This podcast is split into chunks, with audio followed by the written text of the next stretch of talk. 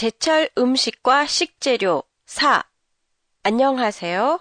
도쿄 타마시에 있는 한국어 교실 한교실입니다. 좀 있으면 장마가 시작되고 더운 여름철이 시작되는데요.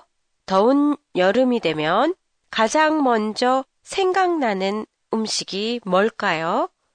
뭐니 뭐니 해도 차가운 육수 위에 면이 떠 있는 물냉면이 아닐까 하는데요. 그래서 오늘은 냉면에 대해서 얘기해 볼까 합니다. 냉면은 원래 겨울에 먹는 음식이에요. 추운 겨울에 차가운 냉면을 먹는다는 게 이해가 가지 않지요?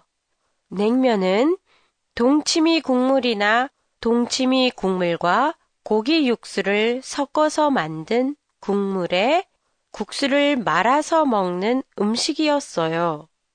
동치미는 물김치의 한 종류로 초겨울에 물을 큼직하게 썰어 마늘, 생강, 고추 등과 같이 넣어 발효시킨 음식으로 잘 발효된 동치미는 탄산음료 못지않게 싸한 맛이 있어요. 간혹 한국에 가서 보면 음식점 간판에 평양냉면, 함흥냉면이라고 써 있는 걸 볼 수 있는데요. 평양냉면은 물냉면, 함흥냉면은 비빔냉면으로 보시면 돼요. 평양, 함흥은 북한의 지명으로 각각의 냉면의 원조가 된 지방이에요.